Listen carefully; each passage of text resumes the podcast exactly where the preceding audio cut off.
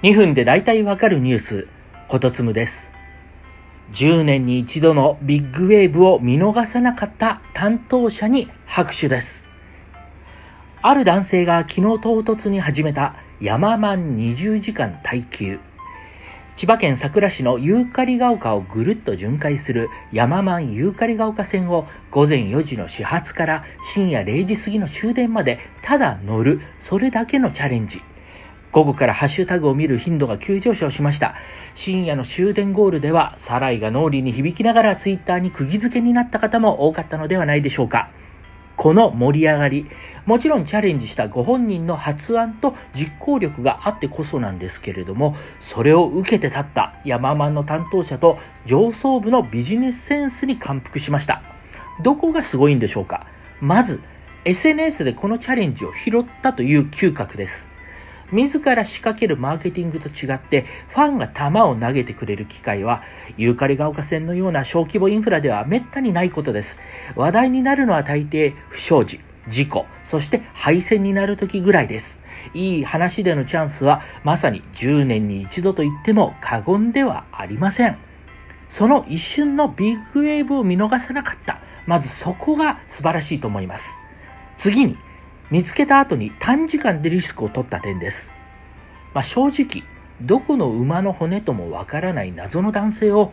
この人は大丈夫だと判断して、数時間で会社で全乗りする意思合意形成した点。これ、サラリーマンの人なら想像しやすいと思うんですけれども、職場の大したことない事案一つ通すだけでも、数時間どころか数日かかるケース、ざらにありますよね。でもヤママンチャレンジは今日乗らないと二度と来ないんです。なので短時間で決断することは最低条件でした。そこを エスエヌエス で応援するのに加えて、自社の提供ラジオ番組で話題に触れさせて、着ぐるみも出動、さらには手作り表彰状、最後は即席セレモニーまで見事波に乗りました。このスピード感は評価されるべきだと思います。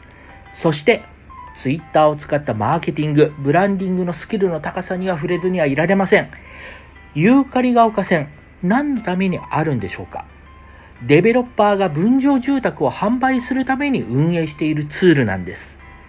ヤママンアカウントは知らない人も多いそのいきさつ、また分譲しておしまいではなく、住民の年代が偏らないよう町を計画管理していることを説明していました。その上でとどめの一撃のこのツイート、みんなもう家買った？この言葉、波の担当者なら絶対に出てきません。せいぜいみんなも乗りに来てねとか、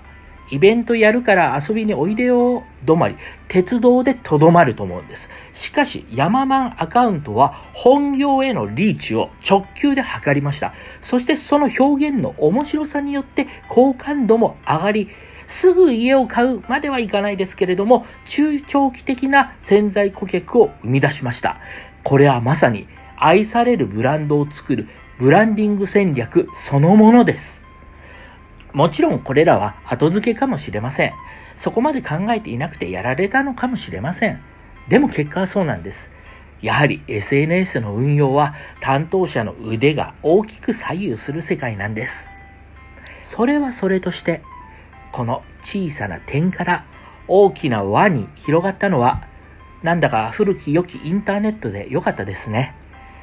最近ツイッターも政治関係でギスギスしていますから、こうした話題、紹介できて嬉しいです。